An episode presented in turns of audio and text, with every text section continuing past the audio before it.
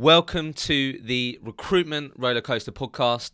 My name is Hisham Azuz, and this is the show where I bring to life the true failures, the true successes, and the true learnings from recruiters and recruitment business owners. My mission is for this podcast to become the place for recruiters to learn from others and to give a real insight into what it's like to work in the industry so those considering a career in recruitment know exactly what they're getting into. Welcome to the Recruitment Rollercoaster podcast. My name is Hisham Azuz, and today I'm pretty. I'm gonna be really annoyed if I didn't remember, but I'm pretty sure I'm joined by the the very first Brummie on the uh, Recruitment Rollercoaster podcast, um, and that is Tony Bates, who is a managing director for IDEX Consulting. Thank you for joining me, sir. Thank you very much. How are you? I'm very well. Good. good. Birmingham's the sixth most investable city in Europe. Oh, so you know. straight in there. just so you know. plug it in Got there. to promote Birmingham here, haven't I? Class. Um, look, you know where I like to start. Let's get into it, mate. How the hell did you get into recruitment? Well, quite unusual because I wanted to get into it Yeah. um, from the start. So I um, I got turned down for a recruitment job when I was 20. Okay. Um, Why I did you got- get turned down? Did you get I had, no, feedback? I had no blazer on. So I'm seriously. So You wasn't the- smart enough? No, no, I wasn't smart enough. So the guy said, "Look, why have you come with no blazer?" He said, "You can't do recruitment like that." what did you wear? Um, literally just um, trousers and a shirt, and the guy rejected me. And, um, but it kind of motivated me to get back into it. Then he said I didn't have the sales skills and no blazer, so when I went and got the sales skills and bought, and bought a blazer. Really? Um, tried again. I applied for a role in the newspaper. Really? So old school. That shows how long I've been doing it. Jesus Christ. Um, did six months at a small independent firm in financial services, which is where I'd worked previously, Hmm. um, and then joined a, a national that kept approaching. me. My friend worked at a national firm Yeah. in the same market, and every time he filled a job that I didn't, he'd phone me up and go, "You know that job you're working? I've just filled it." Bastard. So that was his way of recruiting me into the business to say, "Look, we've got all the jobs and all the candidates going to work for us." That's class. So I then went to work for Reed. Uh, did five years there Yeah. um, and then set up IDEX with Matt Yeah. Green um, many Okay. moons ago, and here I am. Wicked, mate. So let, let's. Uh, we're definitely going to uncover that story, mate. Uh, that journey. So why that? Why did you want to get into recruitment? Like, how did that come about? Well, I think I've always worked in, I've always been in team environments. I've always been around people. My network's always been quite wide. Okay. And I've always been interested, genuinely, this isn't just a spiel, Yeah. um, in how people got to where they got to. Okay. You know, I'm from a, a, a background that wasn't that affluent, so I was Yeah. trying to work out how can I be, Yeah, yeah. Uh, how can I What get to where you are? Yeah, yeah. You know, what, what, why am I living here and why are you living yeah, there and what yeah. did you do to get there? So I explored, interesting. I explored reasons as to how they got the career they were that they were at really, and, and I like that aspect of it really. So I got into recruitment Yeah. because my questioning skills had always been the case of trying to find out how people had got where they got to, Really? which I could then carry out in the recruitment job anyway, Yeah, using my yeah, network yeah. to actually put people That's really together. interesting. What else did you, through that curiosity, then did you start reading books and things like that, or was it anything, or was it just that real curiosity that obviously helped you in recruitment massively from from day one? Well, I don't think I read a book till I was about thirty, so I don't, I don't, I don't, Oh, maybe not then. I don't think that was the case. I think at the time it was just you, you know, it was a time before Facebook, Yeah, social yeah, media. yeah. Again, I'm showing my age. I apologise for that. Um, but it was different then. So a lot of people I saw in recruitment were generally successful. Yeah, yeah, yeah. And- you didn't have as much access to information. Absolutely. So I wanted that success, but I also knew that I had a, a skill of um, of socialising. I could walk Mm. into a football changing room, not know any players, and I, I wouldn't be the best player there, but I could still be able to network and, Yeah, yeah, and be okay. able to find my way in that group. And I Yeah. knew that I could carry that into business. I think there's a lot of similarities with sports Yeah. and business. You know, you walk into an office for the first time. You know, it can be intimidating. Mm. Yeah. Um, and it's the same when you walk into a football changing room Yeah. and you got the guy that's a brilliant footballer, you got your big tackler, you got all these different, Yeah, yeah, yeah, and you adapt. Yeah. And I think that's why I knew I'd be good at recruitment because I had the ability to do that. I like that. I like that. So, um, okay. So let, let's break down sort of a bit your recruitment career. So obviously you've been at obviously IDEX now that you um, originally founded with a number of directors. It's like that's over ten years now, isn't it? We were Yeah. just talking about that. So let's talk a bit before then. So you worked for a small boutique agency. That was your first job, right? Cast casting it back a bit here. Well, my fir- my first job was in financial services. okay, sorry, yeah. Yeah, so I got a job and got qualified in the industry that I now recruit. Okay, Um, but I had the option then either to be a paraplanner, which is financial services, um, or go into recruitment. So I took the option of going into recruitment at that point. Yeah, it, it was a real, you know, really big decision at the time. You you, you Yeah, remember yeah, certain decisions in your life that kind of take you in different directions, and at that point. I remember, you know, talking to lots of different people about what I should do, um, and everyone had a different opinion. So I just went followed the gut, Did you? Um, and went into recruitment at that point. So And now, obviously, I- I- yeah, I okay, that's back. So- interesting. And then it was a small boutique agency that you joined initially. yeah, very, very small. There was what uh, 20, 20 employees at the time. I was the first one to do financial services in that Mm. Really? market. Like so Um, cold desk. Yeah, completely cold desk. Um, you know, at that point we were still faxing. Uh, Jesus Christ. I know, I know, mate. Mental. it's not good. That's mental, mate. You know, still faxing CVs and that sort of stuff. So it was, it was, it was tough. Mm. But uh, straight away, I loved it. Really? loved What do it. you love about it? Well, I remember specifically, I worked in financial services, and, Yeah. and there was a guy there who was was a director of a business. He was my boss by you know, Yeah, yeah. he was ten rungs up the ladder. And as my first day, I had him as a candidate. So suddenly, this Really? guy that's been uh, directing me and telling me I should be working harder and doing all this sort of stuff, Yeah, yeah. I'm suddenly then directing his career. Class. Um, and and he listened and respected me. Hmm. You know, for suddenly when you you know you were in the lower levels uh, within financial services, suddenly I felt that I had this ability to kind of guide people and. Hmm. Um, and, and talk to people on, on their level, um, and, I, and I love that aspect of it really. And I. Yeah. knew um, that every time I spoke to a candidate or a client, this still stands now. I genuinely wanted to help them. You know, and I know that sounds really corny. It wasn't about just Hmm. Getting a fee. was the same. I was trying to work out right how can I make your career better. Hmm. And like, and even now when I see people that I've done that, it was all about the career move, not the Yeah, job move. yeah. And I, I love that aspect of it, and I still get a buzz now, even talking about it now. I'm getting all excited. yeah, yeah. You know, and I think in recruitment, it's you know the the good people, and there are a lot of good people as you've seen on this pod or listened to on this podcast. Which has been amazing to, to hear some of the quality that's out there. Mm. Yeah. But the good people are the ones that actually try and guide people's careers rather than just looking to find them a job at that instance. And, Yeah, and that's yeah. what I loved, and I did that straight away, and, and that's what That's I got amazing. Okay, so so and that was so you was there what five months or so? Did you say? Yeah, and then Yeah. you went and then you went to Reed for like five years. Yeah, I was I was there for five months, and as I say, my my friend, uh, a guy called um, Chris Astle, Yeah. um, was working. He'd been doing that that sort of market, Market for a for period while. of time. Yeah, yeah, he was trying to get me to move across there, and I was saying, no, no, I want to be loyal. Yeah, I hadn't moved jobs, you know, much. Yeah, it was quite of a course, big thing. course. Um, and literally, he was teasing me every time, going, "Yeah, we've just got like ten jobs in," and I was phoning round hundred people that'd never heard of us to try and get one average job in, and they were just getting all these jobs called in. And every time he got a job in, he'd phone me and tell me and say, "Look, I've just got this brilliant job. You'd love to work this one." You know that Horrible. So, so yeah, he's he's horrible and funny at the same time. um, so obviously, then I, I then went across Okay. and, and and worked for Reed, yeah, and, and then you was there for like five years. Did you say? Yeah. yeah, five years. So I managed the, uh, I grew the team, and then we set up a mortgage division. Okay. Uh, I oversaw insurance. Had uh, about 25 people in the end. Okay. Uh, doing about 2.4 Cool. million. Let's let's unpack that then, mate. I think there, there'll be loads of stuff in there. So, um, so first observation then, because this helped me in my um, recruitment career. Obviously, I worked in insurance and recruited in insurance. That massively helps, which it seems like it helped you from Yeah. day one. Yeah. So now, so uh, for people that don't have that experience in the industry, I'm sure. So have you recruited people now that haven't worked in financial services that are now in your team, right? I'm assuming. Absolutely, yeah. Yeah. So Yeah. what's from your because because you've worked in the industry, how do you then encourage them to get immersed in the financial service in the actual industry that they're recruiting? Is there anything that you tell them to do straight off the bat to get involved? Well, I, I, in terms of understanding the industry, I think you need to understand the people in the industry more than anything and Yeah. who reports into who and the structural element of it.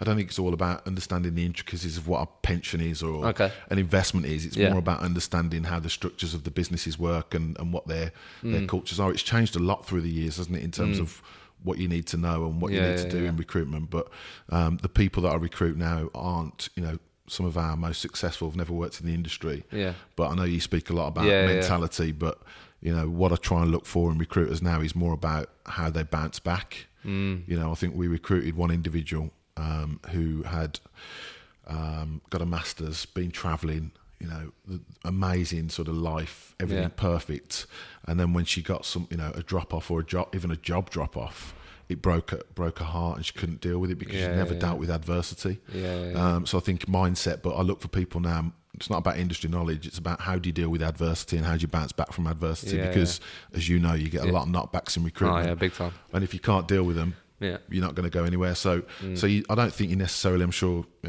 I don't think you need to have worked in the industry necessarily. Yeah, It's more about character and personality for me. To, That's to- fair enough. That makes people successful. And then now. yeah, it's just about picking up the nuances within your industry by Yeah. speaking to people. Yeah, but I mean, we're, we're fortunate at the moment. We've got a lot of people with lots of knowledge. I think we've got Mm. fifty percent of our business have been with us longer than five years. Yeah, so straight away people can um, tap into that. Yeah. and then a lot of people listening will probably have that knowledge around them. Yeah. So it's like tap into that. Yeah, straight away.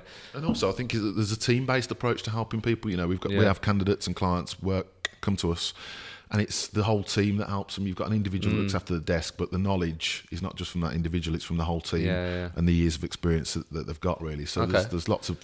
The bigger you are, the more experience you have to draw Yeah, upon. yeah, I think when you first start and you first recruit, you might need that financial services experience, but as you go through time. Yeah, for sure. less important. So um, let's talk a bit about the, this time at Reed then. So like, obviously you, yeah, like so, what was going on in like the sort of first twelve to twenty four months? Like, so did you start?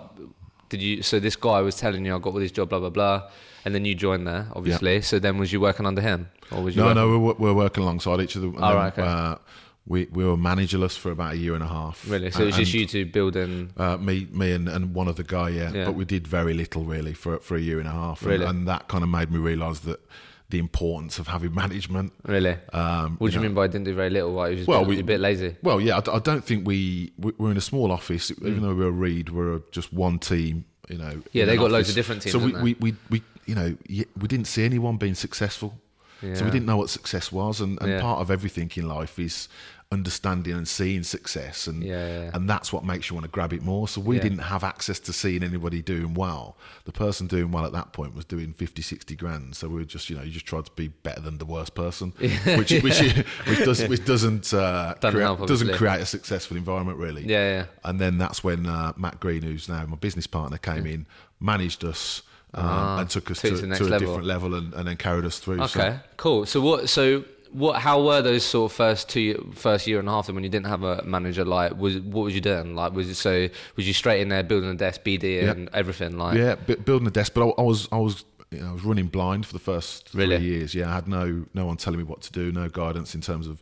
So I just did what I thought I could I should do, which is just phone people and really. um and and, that worked. You know, Yeah. Mm. I, I had quite a bit of success and, and started to build a really strong network in financial services. Um, and I worked there until uh, the recession. Mm. Um, and that was anyone that worked through that was was the most challenging time ever. And we that was just um, I'd set up IDEX with Matt or I'd gone to join Matt. Mm. Sorry, um, and then the recession hit. really, when you first So started. walked away from I was a director level at, at Reed.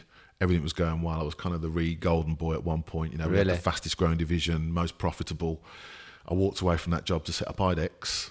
Everything was glorious, and then the recession hit, and they were dark days. And Holy I literally fuck. remember calling round and saying, you know, talking about recruitment, and people were laughing down the phone, saying, "Haven't you seen the news?" Um, so that that was a seriously, you know, imagine going from big director role, Yeah. setting up. I was in a, a, a really shabby office with leaks and in the middle of nowhere. Um, so I'd gone from you know a really Man United striker, I guess, to uh, Grimsby reserves very quickly. Wow. Um, okay.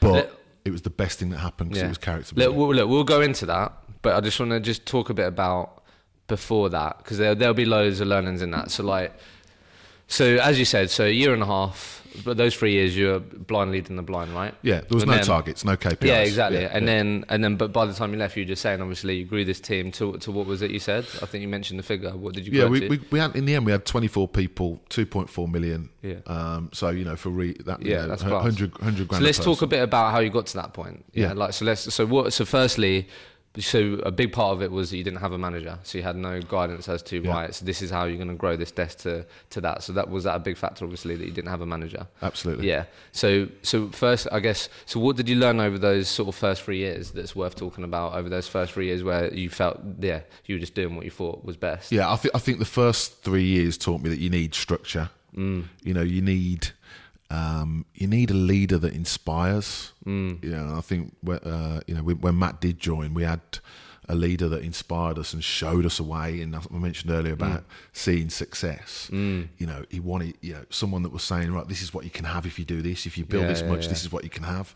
And suddenly made it real. So the first few years, I think it made me realise that you need to to visualize what you're trying to achieve. You know, talking about doing five interviews or six interviews a week really doesn't mean anything unless you break it down to actually what that What that means to actually you and means, what, yeah. what, What what the that outcome Yeah, what the yeah, yeah. outcome of that of achieving those targets is and that's what I learned really is you need to work out where you're going Mm. and break down what you need to do on a daily basis to achieve that goal. Yeah. Okay. I like that. And for you, I mean, it seems like innately it was about yeah, generally helping people. Like, what is that all? It's always about money, isn't it? Really, like in in the recruitment world, it's like yeah, Yeah, you're yeah, driven by money. So like, was that always attached? Was it always attached to money with you at that stage, or Yeah. was it what that you could actually build and what you could create and the difference you could make? A- Absolutely, I think you know when, when you get your first bonus, the, the money makes a, a huge difference. But it, it comes down to more than that in recruitment. When you've earned your first big bonus, then you know they all it's different, isn't it? so, so I certainly think the element of, of helping people and, and being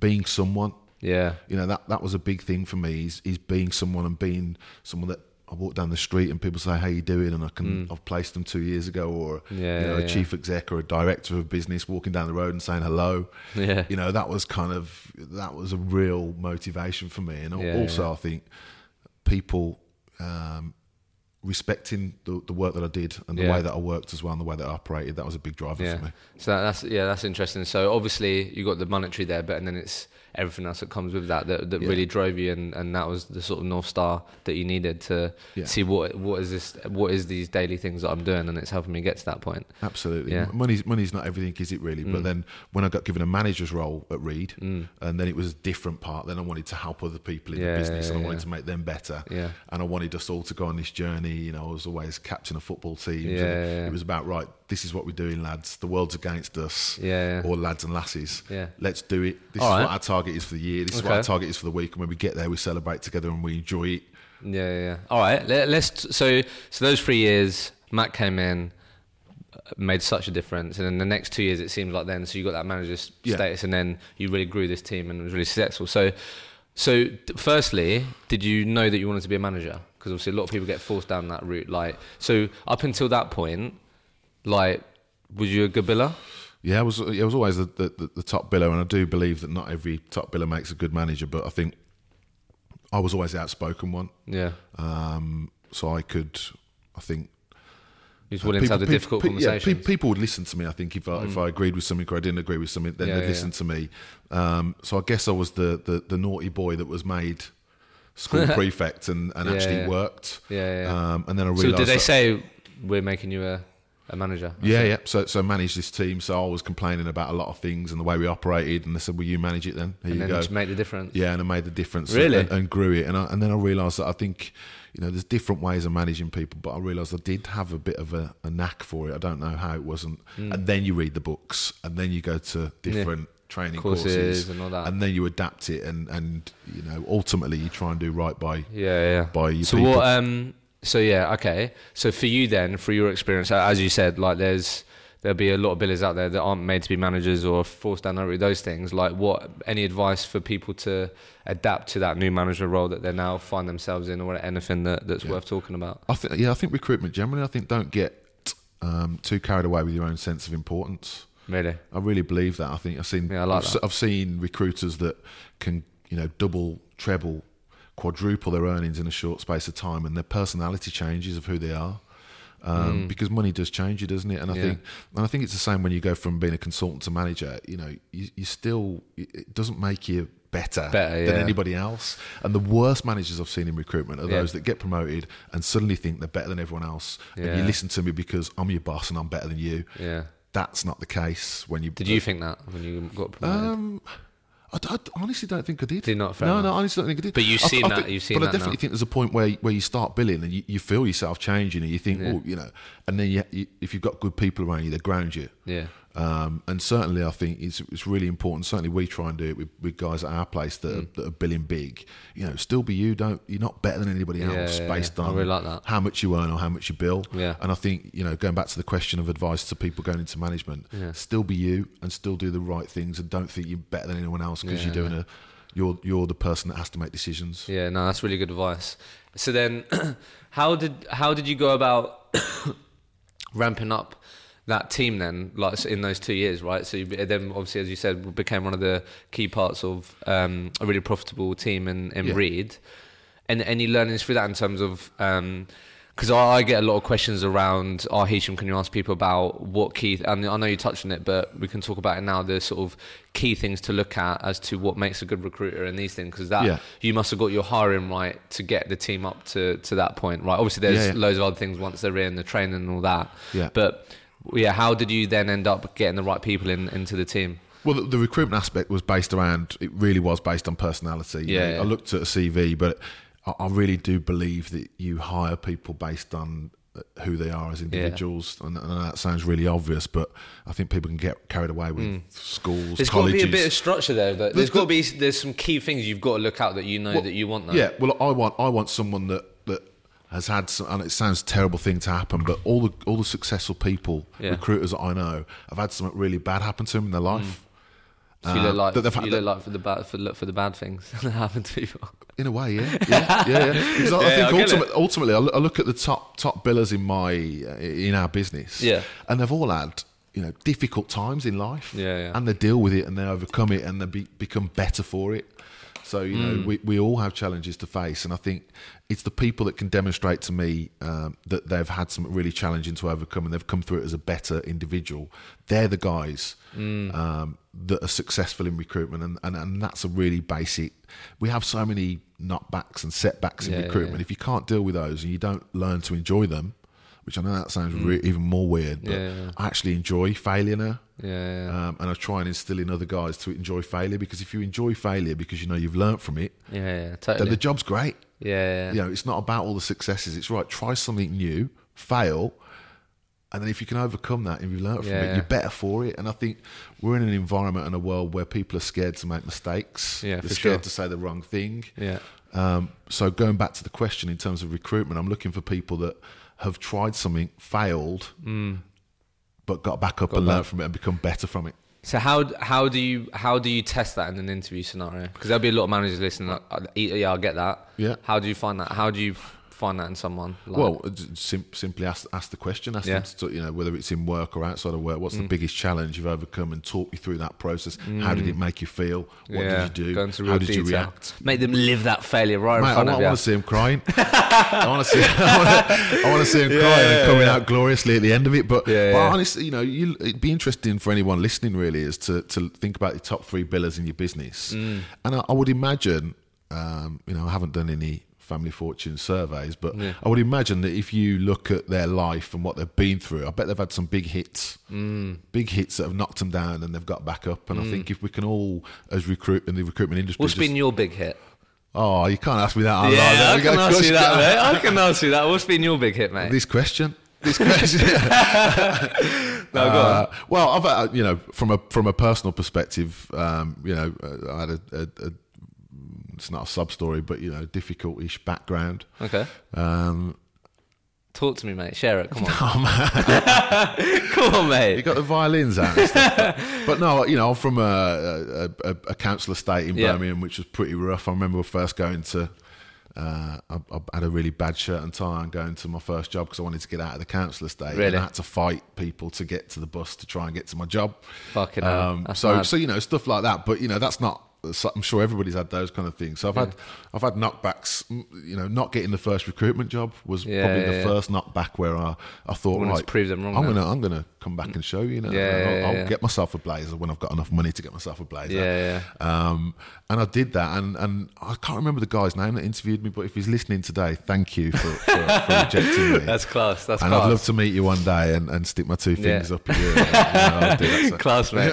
Um, what I was going to say, so cool. I, re- I really like that. That's some really good insight. And um, is there eh, what what else went on in those last two years? Then, as you said, you got to. the, So how how were your? Did you always bill until you left? Yeah, yeah. So I've, I've always I've always billed. I had one year where I didn't bill, and I felt Was that a Reed or I no, this was IDEX. Okay. Um, and I felt horrible. Really, Really? I think you- know your billings identity gives you that kind of little bit of level of respect. And Yeah. the managers have always seen in recruitment that don't bill, or at least not bill, but certainly bring in some income or some opportunities Yeah. or some leads. Yeah, you know, you got what you're doing. You know, Yeah, you yeah. what you're doing. Yeah, yeah. Um, so the last two years, what I think what I what I did well and what we've done well at, at, at IDEX really in terms of managing is create an environment for people to succeed. Mm. That that is that is big. You know, we we surveyed people on our database recently, and the biggest driver for people joining the business now was culture.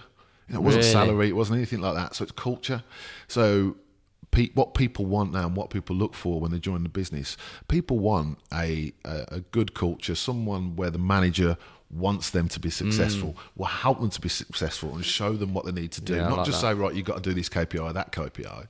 Mm. Use KPIs as a barometer of how they're doing based on where they want to get to. Mm. And I think that's the big, the biggest difference. How how did you cultivate that in recruitment, which is a very like I've been there. Like the business that I was in, I've it was fucking competitive. Like I knew, course it is, yeah. like, and, good. do you know what I mean? So like, how how have you gone about cultivating, yeah, the right culture and the right team culture where they know that you're going to help them and you've got their best interests in heart, but you've also got my colleague who I'm competing with technically best interests as well. Do you know what I mean? So how did you how have you sort of helped that or helped cultivate that? Well, I, th- I think you know we're quite quick to criticise in life, aren't we? I Yeah, think. yeah, totally. And, and one of the, one of the going back to when I did read a book when I was thirty um, was about little things as a manager. You know, saying hello, it's really basic things. Yeah. Saying hello to people, saying well done for a good call. Oh, yeah. I need I need well done. tiny little things. We all need Yeah. a little bit of a pat on the back, don't we? And Oh yeah, totally. And, and along with- Especially in sales and, and fucking Yeah. recruitment. yeah, but I think there's a lot of times where people say that's not a good call, that's not a good email, that's not this. Trying to look for pe- for for things that people do well, Mm. and and you know if I get someone say well done to me for anything, even as a grown man, Yeah. 15 years experience, I still have it. that silly little smile on my face Yeah, that I'm yeah. trying to hide, but I'm really happy. Yeah. Um, so I think just uh, cultivating a, a, a, an environment where everyone is happy for everyone else's success. Yeah, Um, and I think that comes from the top. yeah, Uh, you know, if you you you know you you say well done here and there, and you you raise people's profile internally, but also making sure that everyone is trying to do something different, push themselves, and not worried about making mistakes, Mm. Yeah. and not criticizing when people make a mistake if they've tried to do something. Yeah. If you make the mistake when you've done it, you know, you've been told twice, then Yeah. that's a bit different, isn't it? But yeah. certainly encouraging people to be better and encouraging people to be good human Mm. beings. and I think it's also you as a manager understanding what people's what you're talking about the vision and where they're going. That you can't paint everyone's vision the same with the same brush, can you? So understanding where where people are motivated to get to and what drives them and those things as well, isn't it? Yeah, That- you that's need, big. You need to get you need to know your people, don't you? So I think Yeah, yeah. each person in the business, I can tell you exactly what their motivator is and Yeah, what their So driver is. But but then at the start of the year, what we do is break down. Right, why are you here?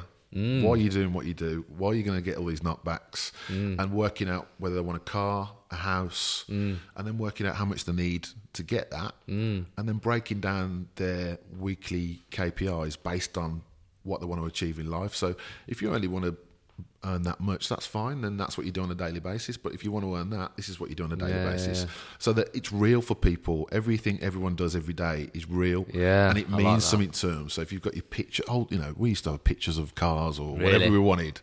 Um, that vision board. a vision, just just Yeah, a vision. No, Because I like you know what? If you don't know where you're going, you don't know when you get there. Yeah. And I think that's really important for, for people Yeah, to say, yeah. Mm. right, at the start of the year, what do you want and why are you doing this job? And this is what you need to do on a daily basis. So Yeah, using KPIs as a barometer against that, as opposed to something to bash them over the head with if they don't do it. You know, you could say to people, you know, if you, I thought you said you wanted a car at the start of the year. If you're not Yeah, doing this, you're not going to get your car, and relating it to that. Really, Yeah, I really giving, like giving giving consultants the, the, the freedom. That's good, mate. Um, so before we go into uh, the dark days, beginning days of IDEX, then, so you mentioned obviously the the the golden boy at one point. So what what what was your best year billings wise? Was it a Reed or has it been at IDEX? Uh, it's been at IDEX actually, so I'm not a, a huge biller because Okay. obviously I've got excuses because I'm managing the business as well. Yeah, yeah, Um, but I'm certainly not at the, at the million pound. What's been I've your got, best year? Uh, Two fifty. Okay. Yeah, yeah, but consistently doing doing that year on year, so that's my excuse. Yeah. Um, but we've got guys in the business now that are, that are much better consultants than me, Really? um, and that's good. Yeah, and that's good. class. Surely, I think that's you know, I think if you if you're growing a business and you want to be the top biller, then you, your business isn't going to thrive. Yeah, yeah, yeah. and that's my disclaimer for not doing more than two. Fair enough, mate. Fair enough. Um, but we, I mean, we've got a, we've got a guy in our, our business now that's doing you know six, seven hundred plus. Fucking and, he, hell. and he's you know he's a phenomenon in, in terms of how he operates and, and Really? what he does, and he's a technician, and it's beautiful to watch him in in, in action. You know, Really? superb.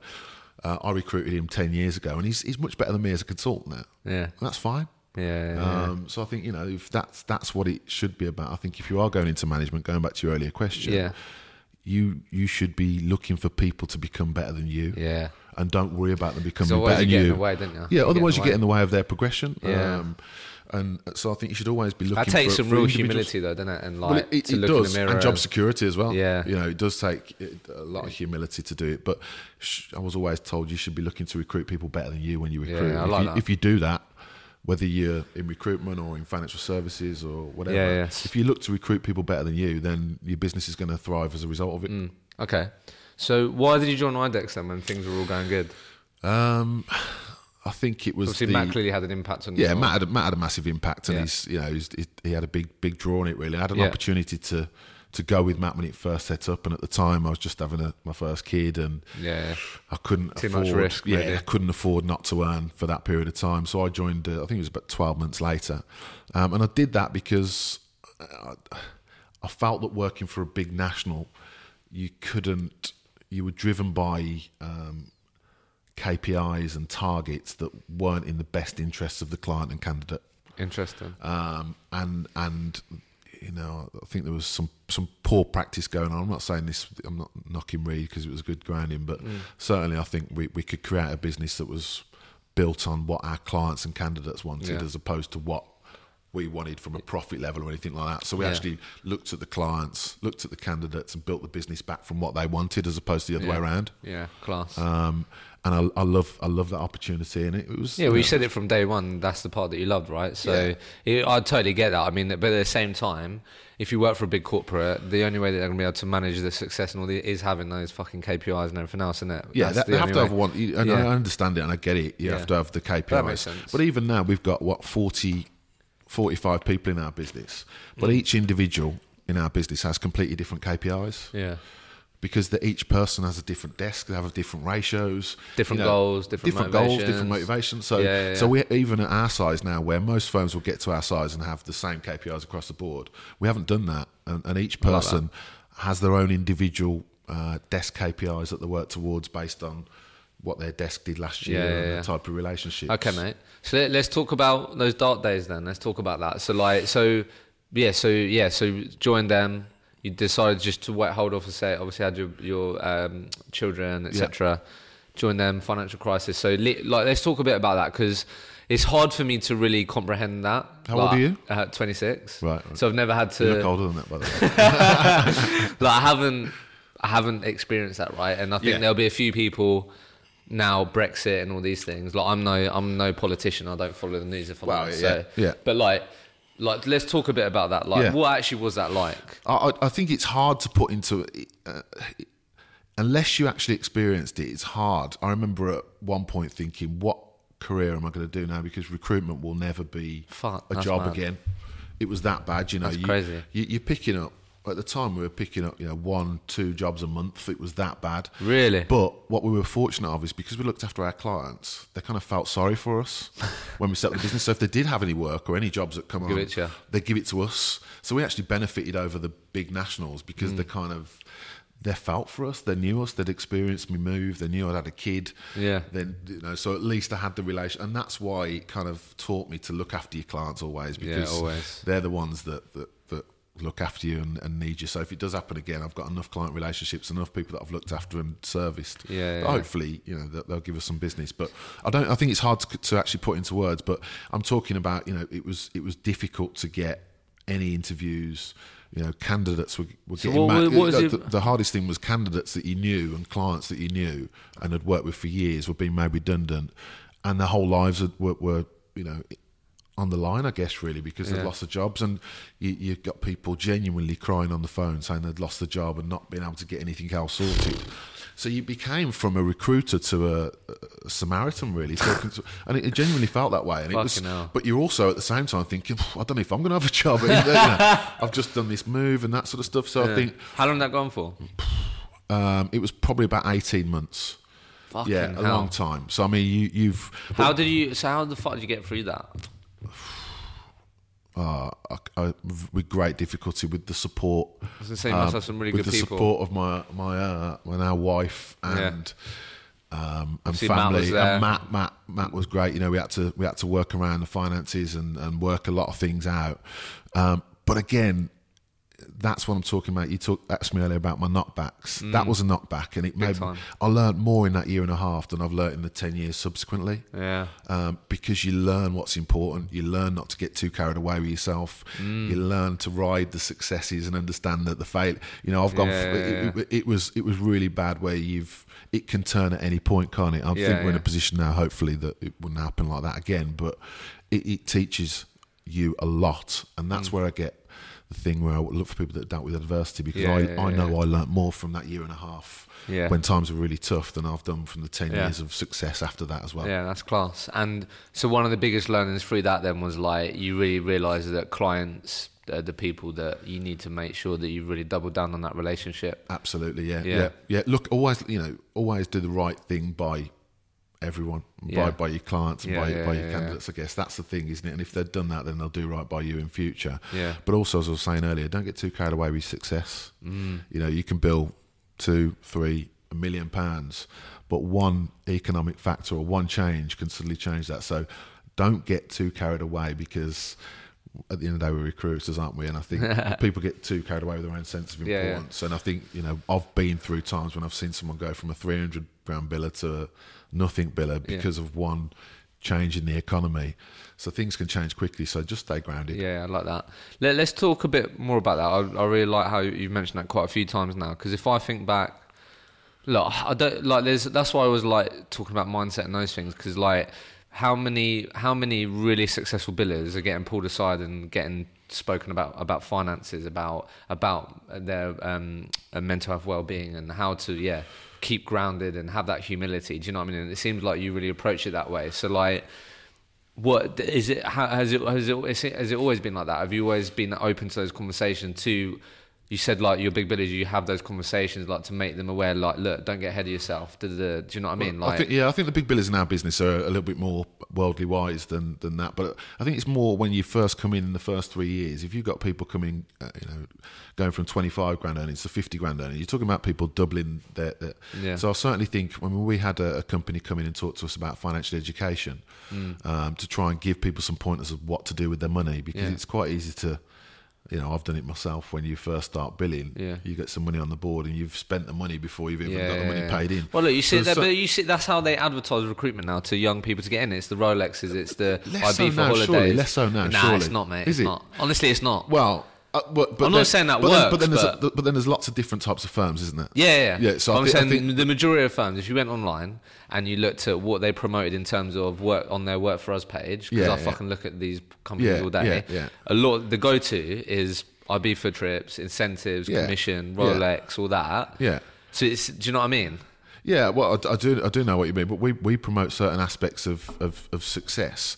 But success doesn't always mean money, does it? So I No, think of course if, it people, doesn't. if people are promoting money as the driving factor of people joining, then they're going to get a certain type of individual, aren't they? Yeah, yeah, Um, so I guess you know if we talk to any business about how they recruit, you you advertise based on the type of individual you want to attract. Yeah, of course. If you advertise purely based on money, then you're going to get the type of individual that only is oh, only interested in money and will sell his own Yeah, brand. yeah, yeah. So I guess you know if that's what businesses have. But how? So how? How? So how have you cultiv- How have you just started to communicate to that, to these people? Because all of a sudden you're going from being their manager to being a bit of a life thing. And I know. Do you know what I mean? So it's like, have how, has it just naturally happened where you've sat these people down and gone, look, this is what I learned through getting more money. I can see that you're doing really well now. Like, do you know what I mean? it's not my job to guide them, is it? Because you know, um, so we we got a firm in to come and talk about financial Okay, education. So you actually made the- yeah, so it's okay, one of, one cool, of our cool. clients that specifically focuses on going into corporate businesses and talking about financial well-being. Cool. I like so, that. so we've done that, and we've like also that. had um, a mindset coach come in. So a lot of the training like that. that. we do Yeah. is not well, it is. It's not on sales training because really, why would you train someone on sales if their mindset's poor? Yeah, there's totally. no point. So you're better off training on the mindset, getting people positive, getting people to understand each other. And we've had some great sessions where you you you're sitting around and you've got all the team talking about things that you just didn't realise about them, and Yeah. the, the, the bonding of the team as That's a really result of that is great. So mindset, I think, is important, um, but also, yeah, a bit of, and, and that's where the team sort of see that you're trying to do right by them. Mm. You know, we don't have to pay for someone to come in and educate them on finances. Yeah, no, I like that. That's something we're doing because we're trying so to make them important. better I think more people just need to be having those conversations because, like, there's fucking mid 20. Like, obviously, it wasn't me. I built 24k in my first year, which I'm hoping about. I wasn't buying fucking Rolexes and shit. That's what I did in the recession. After the recession, that was. yeah, I was happy with that. hell. But um, do you know what I mean? So like, but look, I know there's mid, like fucking 25 year olds out there driving Aston Martins and shit like that. And Yeah, do you know yeah, what I mean? yeah, It's just like more people need to have that fucking conversation. It's like, look, it, it- do you know what I mean? Like, there's more to it than this Aston Martin, and all that. Like, what, you, do like, what is your plan? What is your financial well-being? All this. Yeah, So that's not that's that's life generally. That's the country generally, isn't it? There needs to be a yeah. education piece. So Totally. Think, but ultimately, as a, as a recruitment, you know, manager, business owner, whatever you want to do, I guess it's just trying to what what do your people need to make them successful in life? Mm. Yeah, yeah, yeah. And it, you know, money if you waste it is not going to help that. So I guess it's Mm. just making sure that you're trying to give people the education that they need um, to make sure that they get to a point when they leave IDEX Yeah, that they're yeah, set yeah. up for life. That's the idea. If we can get people that are set up for life leaving IDEX, Mm. that's perfect. Well, even if they're set up against IDEX? Well, listen, if they've done 10, 10 years for us or and done done a great job, if they're set up against us, as long as they're not taking our clients for, for the twelve month restrictive covenant, then, then crack on. Um, Pretty sweet. but Yeah, I think fair enough. ultimately, I think you, you, you know, No, I like someone- if someone's done ten years service and they, they leave as a good No, mate, leaver, that's class. Good luck to them. mate. Good yeah, luck to yeah, them. no, that's class, mate. So let, let's talk a bit about after the recession and then what's been going on since then. So, what- how how big's your team now? Uh, The the financial team, services financial services, we've got 13 across the country, so we've broken that down. We've we've just niched, Really? uh, which we probably should have done sooner. Really? what's been the benefits of that then? Um, under, you know, having an intricate knowledge of the specific markets and the, the people within those markets. More importantly, I think we were Really? we were specialists that were generalists, Really? generally specialists, whatever. Yeah, you know. So yeah, we, yeah. we were specialists, but really, was that because what you would, let's say you got a, a financial services firm, what would you recruit too many of the roles that you could recruit for? Do you know what I mean? Was there, did you double down on certain sectors within the business that you just focused on as opposed to, oh yeah, I'll do all of it? Yeah, I mean, we, we, we kind of we just get whatever we, we could grab hold of, I guess, at one point. Yeah, so yeah. I think certainly the last three years we've um, you know increased our average fee by about thirty percent. really? Yeah, which which has been a, a great exercise. How So the fuck have you done that? we started started saying no to things And started positioning ourselves differently. So we were kind of mid tier in terms of the the level. You we start doing more like retained and like, Yeah, we've done more more retains. We're up about 50, 60% in terms of the, the retain work that we do. Um, but also we've positioned ourselves differently in the market and we're looking at different things really. We're trying to get more senior work and that's worked Mm. well. So we've got less clients now, Mm. which was quite difficult to do is cutting clients. saying no, that's difficult. Yeah, so so we've now got less clients than we've ever had, but we're doing more business than we've ever done. That's, that's really good. Um, it's really smart. And and also, you know, we're working less jobs than we've ever worked, but our jobs feels so higher. much more focused. Yeah, you know that. Yeah. A- absolutely. So you know, we grade grade our jobs, which has worked really well. So, Really? So we're trying to work work things that we know we can. So when you say grade your jobs, you work. Yeah, you work because you have to learn that quick in recruitment. You you'll just work fucking anything. So Yeah. you, what you mean by that is your your consultants are working jobs that one they've got the relationship where their client is going to take their phone call if they need help Yeah. or whatever. Yeah. But working jobs that they know is really important to their client and they know the, they're going to get paid. Yeah. So, so I think what you know what we've done is we've put a process in place so that new joiners. You were talking about new joiners earlier and what Yeah. you do for them, giving them understanding of what a job that you can fill is. Yeah. So a fillable job. Sorry. Yeah. Um, so you know we have A jobs, B jobs, and C and D jobs. Okay, so, yeah, yeah. so we just purely focused on getting the jobs that we can fill. Mm. Um, and that's based on the client relationship, where it is, money, all that sort of stuff. And- Yeah, yeah. But they've they've got um, literally drop boxes of what they tick off to make sure that it's an A job, and they can only work roles at that you know that are A or B basically. I like that. Um, Okay. So our, so yeah, our clients have halved, our average fees increased, um, and our job fills doubled. Fucking hell. So yeah, so so so we How long's that, how long has that transition been? Do you think? How long has that taken to get to that th- point? Three years. Really? Again, it's one of those that I wish we'd have just done it from the start. As Mm. you know, I'm sure everyone's like that. But if we'd have done that from the start, we'd probably be you know, much further ahead than we are at the moment. Mm. yeah. But but it, it's it, So how clients take how how why is it that clients are willing to pay you more then if you're doing the do you know what I mean? well, they're not necessarily paying us more. We're just working on high level roles. Oh sorry, okay, okay, I get it. Okay. Yeah, so the, so the average fee in terms of the, the total amount as a the percentage. Yeah, Um, so we're working on higher level roles now, and, and that's all we're focusing on really. So, but we're telling people that that's what we do. Yeah, that You makes you- sense. You, you get back. you, be you fair- get back what you put out, don't you? So Yeah, if you say yeah, to yeah. people you're you're a generalist, you'll get generalist roles. Yeah, totally. If you say to people this is my niche and this is what I do, then that's what you get back. So, So, so, we've had a bit of so simply, and because uh, to be fair, I've had a few, I've had a few conversations actually on the phone and stuff where people are like, yeah, we're trying to, yeah, we're trying to penetrate that higher level, the bigger salary bracket, and then that's literally, in short, simply, it's like tell everyone that's what you do. That's what you do. That's how you can help. Yeah, yeah, Yeah, okay. Mm. absolutely. We, as I say, you, get back what you put out, don't you? So if you tell people this is what I do, then that's what you get. Yeah, back, yeah. you know. So so we've had a lot of success with that, but also going out and and pitching. Yeah. I think recruitment a lot. We, we probably went through a phase as a lot of people do, where people hiding behind either the phone or Mm. the phone's great, but even worse, hiding behind email. You know, getting in front of people and actually pitching our services to people and what we can do to help their business and make them better. Yeah, yeah. And I've loved that going out in front of chief execs, directors, and actually, you know, old-fashioned PowerPoint and talking about right, this is what we can do, this is how we can help you, Yeah. and this is where we'll we'll go. So, and talking about the recruitment process as a whole, as opposed to the product, which is the candidate. Yeah, yeah, I like so, that. So That's that's good, mate. So a few things I want to dive into. Be keen to get your your perspective. Firstly, so you mentioned that um, early on you built a desk from scratch and all these things. Had a couple of messages recently about some. If you could, if I could ask people about some advice. to That so if I'm a recruiter, I'm going into a um, a recruitment agency and I've got this cold desk. It's Yeah. fuck knows Java development desk. I don't know. I'm making it up, but Yeah. it's a cold desk. What what would be sort of your your go to advice for that person if they're they're building a gold de- uh, cold desk from scratch? What would be some of your from your experience? Well, I'm- I mean, I was always told don't put green on green, so I think you need a decent recruiter to do that. But the first thing is to research Mm. uh, the key players in the market. Okay, so, So- map out your market. Map out your market. Who's the key companies that recruit in that area, Yeah. and who are the key contacts at those businesses, Yeah. and get in front of them and go and pitch to them. Mm-hmm. You know, that's the key, isn't it? Don't be don't hide behind who are they, who are the big businesses, who are the big contacts there, and get out in Mm. And front just of them attack them, and yeah, pi- go for it. pitch to them. Or, you know, attack might be a bit aggressive. No, but, put- yeah, but yeah, so, but but, but You know get, in, mean? get in front of them and and, and talk about how you can help their business be better. Because I think what I've seen recently is for the first time in my 15 year career in recruitment, is it's actually seen as a profession. You know, I Recruitment? Think, I, I honestly believe that. Do you think? I honestly do. Yeah, yeah. I think because of the challenges of people being able to recruit, Hmm. uh, and the you know the key part for any any the key challenge for any chief exec at the moment is recruitment.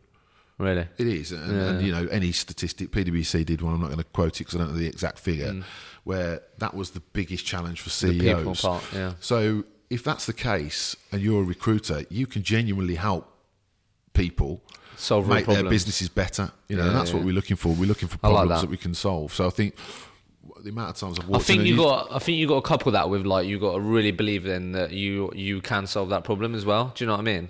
Like you've got you clearly believe in yourself that I'm solving a real problem. Yeah. I'm proud to be a recruiter. I can help your business. Yeah.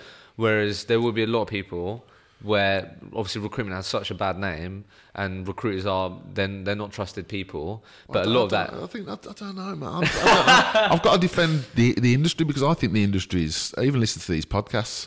Mate, I there's think- so much oh, good- there's, there's so so much- much quality out there. Yes, There is, Yes, there's there some is, real, totally, there there's is, some, totally. There's some real. There's some poor practice out there. And one of the things I remember from the recession is that that was the good thing that happened was. The poor recruiters were straight out of the market. See you You, don't survive in an, Yeah, yeah. in a tough market as a poor recruiter, but I think there's some really high standards Oh, of recruitment going on in the, mar- in the moment. But will we become regulated one day? oh, Would we? that'd be mad. Well, I've well, you know I, I went and got my qualification with the REC, and I think that we've got eight people in our business that did that. Really? What does that even mean though? What does, what do Can't mean? start recording like phone calls and that. I remember. No, I'm in talking about I'm talking about being regulated where you have to be qualified with the REC or whatever the governing body is to be able To- do the job. Yeah, that's interesting. So surely the you know everything is becoming regulated. I'm sure there's going to be a time in recruitment where that will happen in the next three to five Do you years. think? Well, GDPR should have stopped some poor practices, but it hasn't. You know, you still got we've still got people in the market just firing out CVs. They haven't spoke to the candidate and stuff like that. You know, that still happens. But surely there's got to come a time where, yeah, th- there's got to be some regulation put in place. I'm not, you know, a lot of recruiters will, will listen to that and say, say shut up, Yeah, stop yeah. saying that. But it's going to come a point where that happens, and, and would Yeah, that be a, would that be a bad thing? Don't know. If if we're talking about the profession hasn't, I, I think it, it is a better profession now. But if we're talking about it not having that view in the marketplace, would it be a bad Yeah, thing? that, I think that would definitely help. I think Yeah, that would definitely help would, yeah, for sure. Okay, one thing I definitely wanted to to get your perspective of is um, because you're clearly someone that has the humility to encourage people to be better than you and all these things. So like, I always like asking this. Like, what what have been through your through your career? What have been the the things that have prevented recruiters going from 250 a year to 350 to 450 like what have been the common habits or common things that you've seen that people breaking through to get to that that next level Well, the, the, the, next level, I think our business, we've got, probably got three or four that are at that level. Okay. And and what's taken them up is having someone come in okay that that push that suddenly raised the bar. You know, we were at a business Really? two years ago where um, we didn't think anyone could do more than a certain level of income in the markets that we operated at, and then suddenly someone came in that did you know fifty percent more than everyone else, and everybody else raised as a result of it. So the, have you heard the flea analogy? No Right. So Talk to me. if you get a jar with Yeah. some fleas in, Yeah. put your hand over the top of it. The fleas don't jump above your hand when you move it. okay If you then put another flea in, yeah that jumps above the, the jar, Yeah. and then all the other fl- fleas follow it. Oh, okay So if you can get that, that consultant that comes in that's that flea yeah. that well it's like the higher- four minute mile isn't it Well, yeah, if, that, that's exactly what it is. So I think Yeah. you, you know you need to find your flea basically. So I think Yeah. what stopped people from getting to that next level is believing that it's possible. possible yeah Yeah. mindset I didn't think a million pound was possible to start listening to these podcasts. Yeah, I really mad. didn't. You know, some of the people doing a million quid. I'm like, how how are you doing that? Yeah, yeah. So suddenly my mindset's changed. Is right. If people are doing a million pound, they can do that. I and was it's alwa- those stories that you tell yourself, isn't it? Oh, Yeah. I can only get probably do another 250 this year. it's it's the old thing. You need to see it to believe it, don't you? Yeah, yeah, yeah. So if I tell you that you can do a million pound, it's you know difficult. But if there's a guy that sat next to us that's doing it, Yeah. then then people believe. So I think the thing that stops anyone from doing anything is the belief that they can actually do it. Mm. Um, so I think you know, ultimately we can do anything, can't we? You can have a go at anything. You can, But do, do any do, so that person then? Obviously, it's like I'm sitting there and it's like fucking hell. This guy's done 600k this year. Like I didn't Yeah, even know that was possible, right? But were there anything? What, was he doing anything different? Do you know what I mean? Like, was there anything in there that you noticed as like that's really interesting? Well, that- well, this guy for us that's doing 600k, he's, he, uh, again, um, I would say his name, but I don't know if he'd like that because he doesn't like the Yeah, that's fair publicity. enough, that's yeah, fair yeah, enough, yeah. But. And also might get headhunted. Um, but I mean, uh, you know, four. But he knows who he is. Um, but four or five years ago, you know, he had a really tough run, and he and he, but he didn't change throughout that. He didn't change the way he operated. He didn't change the way he worked. And I think he had a year where he did like 50, 60 grand. You know, really, Really? really, poor year. But we knew he was a good recruiter. Yeah. And he kept doing the same things, but he believed in himself and he followed that same process, and Really? it worked, and he built up his network. So that that's you know that's fantastic to see, really. so he had the real structure. He had the real and he structure. believed in the structure and He, his process. he did, but also he'd seen someone else come into the business that had done 500 and he then believed and he could see because I don't think he'd seen that before. So he'd seen someone do it and then he started doing more of the things that he did well. Okay, so it's recognizing the things that you do well. Yeah, what you do more well, doing more of it. And ultimately, the guy works longer hours than anybody, anybody else. You know, he, Really? has, he has to because he's got to manage so many placements. So, Yeah. But he's the guy that would be in the office till 10 o'clock. Really? He'd be the, uh, and I'm talking about when he was doing 50 grand, and that takes a lot of motivation to when you're not doing well. What still in there? working. He's in there till ten, and yeah, you're he's doing that. working late hours. Yeah, yeah, yeah. Fucking hell. Yeah, yeah. So I think, and, and that's what I, I don't see as much anymore in recruitment. I used to see a lot of people working till eight, nine o'clock in the office. Yeah. You don't see that anymore because No. everyone wants the culture, everyone wants the niceness, agile working, all that sort Yeah, of stuff. But yeah. listen, first two years you were talking about what you did the first few years. Yeah. Work longer and harder. Than anyone else. Well, that's what I did And do second more, year. Do more than anyone else. That's you, you Yeah, can talk about yeah. the science behind it and motivation and mentality and all that sort of stuff. But ultimately, the first two years you get into recruitment, you you work harder than anyone else. Yeah, you do twice as much as anyone else. Yeah, yeah, yeah. Real basic stuff, isn't it? It's yeah, not yeah, 15 Because years. it's, 15 it's years the only recruit- thing you can fucking control, isn't of course it is. But 15 years in recruitment, and what I'm coming at you is my advice is work really hard. That's not science, is it? Mm. Yeah, but yeah, yeah. ultimately, if you look at what these guys do, you can you can give all the, the tools and all the different things you can do. But the guy that is our biggest biller is the one that does the most hours, and I don't think that's also a coincidence. But he also balances that th- with his life and all that sort of stuff. So Mm. Yeah. Um, Okay, that's so, interesting. Yeah, so so you know, if you're doing a million pound, you can't you can't. No, do no, I like that. I, f- I really like. I think that's totally true. Um, someone just seeing someone around you raising the bar, realizing that they're no different to you, and all that. That's Yeah. that's such a game changer, isn't it? Yeah. And I think that's the great thing about podcasts and all the information you have access to. It's like, well, hang on a minute, no, that person's done that. I can definitely do that. Yeah. But see, everyone is fascinated and wants. Okay, well. What, how how long does he spend BDing or like how long does he spend sourcing or how does he structure his day? Do you know what I mean? Everyone wants that little that little secret or that little bit that's gonna they think is gonna help them get to Yeah, there. But well, I mean, I mean that that is just working things that you know you're gonna, you're gonna make money off, isn't it? yeah, yeah, You know, I was, Simply. so, someone gave me something where I think there was a company where the, the, the job fill was twenty percent. okay, So you fill in one in five jobs that comes in. Yeah. And the best analogy I had was if you're a plumber and you were going to do five jobs, Yeah. and you're only going to get paid on one. yeah, Which one would you work on? You know, so so so, so but that's what we do, isn't it? Recruitment. Yeah, we spend yeah. a lot of time wait- not getting paid, not getting paid for a lot of work that we do. Yeah, yeah. So you have to choose carefully the work that you take on and the work that you do f- based on the, the client relationship you've got. So I think Yeah. that combined with hard work, and then you know you, you can get yeah, yeah. No, I like that. Anything that you want to add? I really like that. Anything that you want to add on on the mindset piece? I feel like you've you've got your you're pretty switched on, and Well- do you know what I mean? Like, do, do, do you do you have open conversations about? I know you said you got a mindset coach, all those things. Like, what what did anyone speak about mindset when you started? Like, do you know what I mean? In the early early years, I don't. Well, it was like- more in. I had it in sports. I think there's a lot of things that are happening in sports now that we can bring into business with sports science and a Yeah, lot, yeah. Of, lot of good stuff. So I, I had it really in terms of mindset. mi- Uh, sorry, mindset. Yeah. But I think the challenge we've got now is is there's a lot of talk around mental health. Yeah, yeah, sort of yeah, stuff. I think the biggest thing we need is education to people as to what mental health is. Oh, I couldn't agree. More. You more. know, I mean, that's why there- there's a lot of mental health awareness is great, um, but there's also we, we're seeing a lot of people saying, "Well, I'm mentally unwell because something bad's happened in their life." So I think you know we need to get to a point where there needs to be an education on what mental health is. Oh, I couldn't agree more. Um, and and that can, that can help with the mindset coaches because they talk to you about what you need to do to make yourself happy as well. So I think mindset coaches can help with the mental well-being and mental health as well. And what you need to do to make yourself mentally healthy. It's the same as Yeah, going to the gym, yeah. isn't it, to make yourself fit. You know, you need to do the same sort of things on a daily basis to make you make sure your mind is fit and strong Yeah, in yeah. the same way that you do with your body. No. So I think the mindset coach, I- I think, is is really really important, or certainly people understanding how the mind works because it's blooming Oh, mate. complicated, isn't it? yeah, so complicated. we're we're just fucking weirdos, aren't we? Um, We are weird. Well, we are. Well, we can. The mind, the mind can easily tell you that you're a weirdo. Yeah, if you believe yeah, it. no, yeah, totally. So, so it's understanding. Oh that- mate, no, I couldn't, I couldn't agree more. That's why um, I was really motivated to get some people on and talk about mental health because, like Yeah. now, look, I, I, I, I live on LinkedIn and spend a lot of time on there, and I just, I just feel like it's a very easy word to use now, and I think at the same time.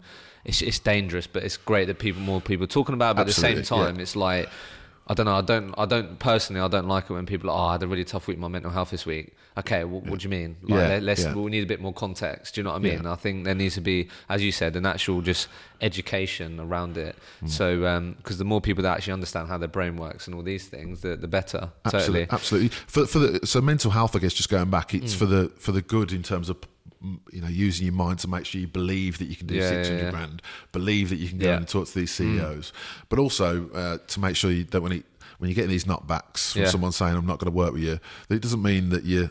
Yeah, you know, that, that, that was going to be my mean? ne- that's, what I wanted to go into next. Those yeah. two things. That's what I wanted to go in next before um, we start wrapping up, mate. Like, I, again, I always ask people um, what topics they want me to go over and stuff like that. And a real common one, again, is that resilient piece. And I know you've gave a few stories and all those things. You look for that in people and these things. So, like, how do you? Some people, as you said, like that girl that started, just broke her heart and she couldn't deal with it. I think there's got to be a bit of self awareness to go. You know what? This isn't for me. That's part of it. But how do you? Really instill that resilience in people. Do you know what I mean? That you've got to play a part to play in that a bit as well, surely or not? Well, I'm not sure you can. Really? Yeah, I'm not sure you can. So what do you do to you're deal with those shit days? do either- well, that's what I'm saying. So, so you, you are. That's how you ra- how you brought up, or what's happened to you when you in your early life, or Mm. Yeah, you know, yeah, people have had the parents divorce, and all these all these little things or big things that happen in your life that create that ability to overcome adversity. Mm. So that's why I look for it because I don't think you can train it. Yeah. I don't think you can train it when someone joins if they haven't But got if you're a manager and you know that that per, that recruiter who has shown a bit of resilience in the past and is having a bit of a shit two months, three months, four months. Yeah. What do you do? How do you get them to? Do you know what I mean? Push through the resilience. How do you keep? Well, get ul- helping them- ultimately, I can I can tell them that they've been through much worse in their life than that's happening at the moment, and they came back much stronger, and they're Yeah. Mm. they're much better as a, as a result of it. So understand and ask people what they've learned from the bad experience. Yeah. you know. If, if something's going wrong, what have you learned from it, and what are you going to do to change that and impact that moving forwards? Yeah, yeah. And I think if you just ask people questions, don't you? I think Yeah, telling people sort No, yourself out. You ask people questions. So, what have you learned from the, these three months? Forget about. I know you're having a tough time. You need to get have- them focusing on something else. yeah, what, what have you learned? What will you do differently next time? Yeah. you know, and get people to enjoy the failure. Love it. Yeah, and that, that's that's that's the thing. If you can, it's a really messed up mindset. But if you can learn to enjoy your failures, then every day will be okay in recruitment. But do you do anything personally to help you? Like I always like asking it. Like any? Did you have form any habits to get through those shit times? Like don't know. Yeah, d- the, the habit is changing my mindset to see a failure Okay, as yeah. a success. Yeah, yeah, yeah, so that's simple as that. Is Yeah, right. Failure. A lot of the time, you, you think, "Oh man, I've done that wrong. I'm terrible." Oh, da, da, da, but if you look and go, "Well, oh, ah, what could I have done differently?" there?" And, and that's what I messed up. And next time when you're doing a deal or whatever's happening, you you you remember that failure and you you adapt and you do it differently. So so going back to what you say is just looking at my changing my mind to see a failure as Yeah, a it's, it's, perce- it's perspective. Perspective, It's how you choose to view something. mindset. Yeah, it yeah. all comes down to mindset. it all comes yeah, down yeah. to your viewpoint. Um, but you know, we're in a we're in a great job that's you know really straightforward, isn't it? But it's the Yeah. most difficult, simple job in the world, isn't Yeah, it? yeah. Recruitment. Yeah. Um, but there's lots of different things. Just make sure you ad- you adapt to how you're working. Try and be better all the time, Yeah. and don't get too carried away with successes or failures. Yeah, yeah. And try I and think that's big, isn't? Yeah, stay no, grounded, that's- mate. that's- stay No. Rolexes, kids. keep it real. That's what that's what we do in Birmingham, Right, mate. right. Before we finish, mate, um, I'd be keen to just get your thoughts on this because, yeah, I really like how how um, how positively you're talking about the industry, and and, that, and that, that's a big part why I started this. If I'm honest, like to give actually people real a real perspective into the industry, Yeah. right? So where where do, where do you think recruitment's going over the next couple of years? I think it's How the most it? personally. I think it's the most exciting time for a while in recruitment. I think there's Really? lots of. Uh, I think you've got an industry where the clients need you. Yeah, You know, so that's great. There's a Yeah. need from clients, and there's a, a respect for what we do, um, and for our profession and the way we operate. If you do it properly, um, and I think there's all the technology that's coming in place, and all the, the, the you know, if you go to any of these events about what's happening with tech and AI and stuff like that, there's some really exciting stuff that's going to Yeah. be happening in the industry. So I actually think it's a great time to be part of it. yeah, Um, so I see becoming more innovative, more creative. Uh, the firms that dare to be different will be the best ones. yeah, totally. Um, and I, I, think, think, it's dare to be different, and then also double down on those relationships and double down on fucking delivering for, for their clients and doing the absolutely best the, thing. the people that know their clients inside out and the ones that niche. You have to niche. You got niche, yeah. I wish we'd have done it sooner. We didn't. But all the people that I see, you know, our top three billers are the ones that have got the narrowest niche. really, So actually, I used to think when you came into recruitment, if you had the biggest database, the most clients, the Yeah. most candidates, that, That was the best one. yeah. But actually, less is more. And I think when you mm. start to see that less is more and you niche down, Could be a um, game you- you- changer. it could be a game changer. But the industry is an exciting place to be. nice, mate. So look, what uh, b- before I ask you the last question, mate, what uh, what are you excited about in your world, mate? What is going on? What's going on in IDEX world, mate? at IDEX, Yeah. uh, I'm excited What are you about, excited about? I'm excited about the number of people we've got that are better than last year. Uh, I'm excited. always good. Yeah, yeah, I'm excited about um, the, the the quality of client relationships we've got, and I'm excited that we're innovating and we're trying new things and we're going out and putting in technology that other firms haven't got, and we we're trying to. Daring do, to be different. yeah, we're daring to be different, and uh, we're observing the masses and doing the opposite I like that. um, which is you know I. I think you know if if we're in a, a business that was stagnating and wasn't trying to be better or do things differently, then it'd be really boring. But we're doing that, which means that every day is different, every year is different, um, and that's what it's about. Isn't it? Nice, mate. So um, last question. I thought the last one was the last question. No, no, this Oh, one, oh, this okay. one, mate, this one. Um, you, so yeah, you can answer it with a phrase, sentence. if uh, if uh, you could uh, communicate to everyone, they'd listen to you. All the recruiters in the world, they listen to you. They take on your advice. What would you say? It could be a phrase, could be a sentence. What have you got to say to these people that you really want them to listen to? Don't be a dickhead. I like that. Yeah. You're not the first person to say that. Am I? Oh, oh really? Oh, I need yeah. to think of something different. but I think, yeah, I think you know, there's a lot. Of, the, the industry, the challenge we've got as an industry, is there, there are a number of those because Yeah. they get carried away with their own success. So, so don't get carried away with your own success. I like it. Yeah, don't be a dickhead's better, Yeah, but be someone else is using. Don't be a dickhead. No, I like it. Look, it's been an absolute pleasure, mate. Wicked, mate. Thank, Thank you you so much. much. Thanks a lot.